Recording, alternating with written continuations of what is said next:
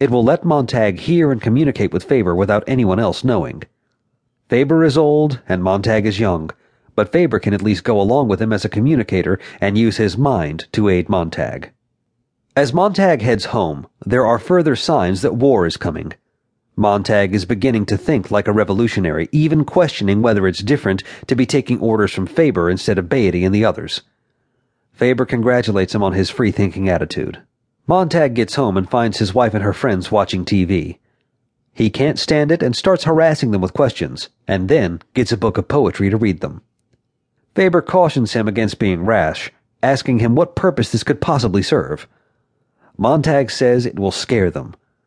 Montag is still reacting and not thinking about the big picture. Faber has enough experience to know that scaring them won't change anything. Montag persists, however. Mildred tries to cover for him by saying that every year a fireman can take one book home to show people how ridiculous the contents are. Her friends are uneasy. Montag reads a poem, Matthew Arnold's Dover Beach, and it causes one of the women to cry. It isn't mindlessly happy like the TV shows. The women leave and Montag yells at them as they go, glad to be rid of them. Mildred is distressed and takes sleeping tablets to escape and Faber criticizes Montag for being so foolish. Before going to work, Montag hides the few books he has in his backyard. He doesn't trust Mildred not to destroy them. As Montag goes to work, he talks to Faber, wondering if what he's doing is right. Faber says that the mindless fun enjoyed by others might be all right, except for one fact the war. There is a war going on all around them, and all anyone wants to do is bury themselves deeper in their distractions.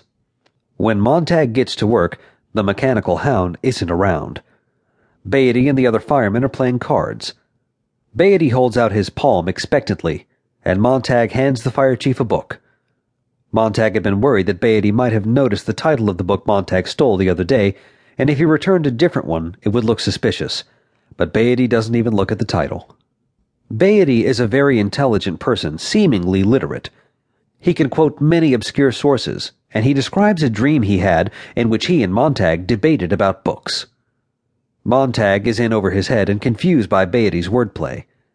In his ear, Faber tells Montag not to be hoodwinked by Beatty's sly rhetoric. The alarm sounds and the firemen get ready to leave. Beatty says, Here we go to keep the world happy, Montag. Beatty's sinister with his sharp mind. He seems to know everything Montag is thinking. The fire truck leaves with all the firemen, and Montag is surprised to find that they've arrived right in front of his house.